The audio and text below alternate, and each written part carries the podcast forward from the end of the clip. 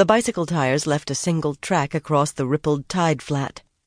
The rider pedaled slowly, obviously enjoying a sunset outing, admiring the silvery glow of the chalky gray strand, the creamy gold of the gently waving sea oats on their wind sculpted dunes.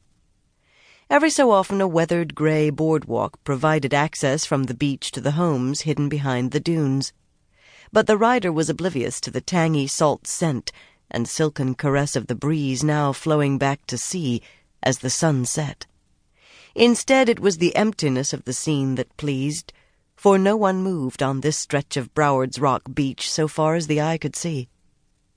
So the first objective had been met an unobserved approach. At the next boardwalk, the rider dismounted and dropped the bicycle on its side. The scuff of sneakers against the sand filmed wooden slats couldn't be heard over the rustle of the breeze through the sea oats. It took not quite thirty seconds to reach the patio behind the Buckners' rambling beachfront house. A pink and yellow plastic seahorse rocked in the shamrock shaped pool.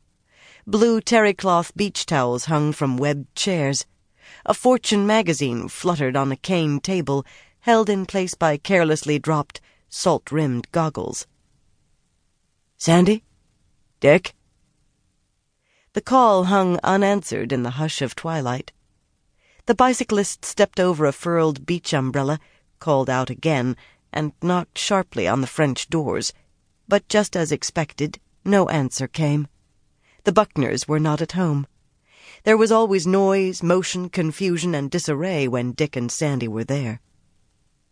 A warm flush of anticipation suffused the bicyclist and when the door unlocked, swung in, there was a sharp, heady sense of triumph. Of course Dick and Sandy left their doors unlocked. They were careless, messy, and heedless. The den smelled of pipe smoke and an odd combination of dried newsprint and paints from Sandy's collages. The Sunday papers littered the floor.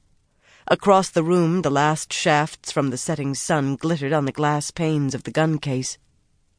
Now crumpled gardening gloves were pulled from a jacket pocket and donned. A gloved hand twisted the handle. An ugly twist of sheer fury flamed for an instant. The hand rattled the handle. Locked. Locked! But they were so careless, so idiotically undisciplined. The haze of anger cleared. Cold, analytical thought returned. The gloved hand swept above the case, and a key clattered to the floor.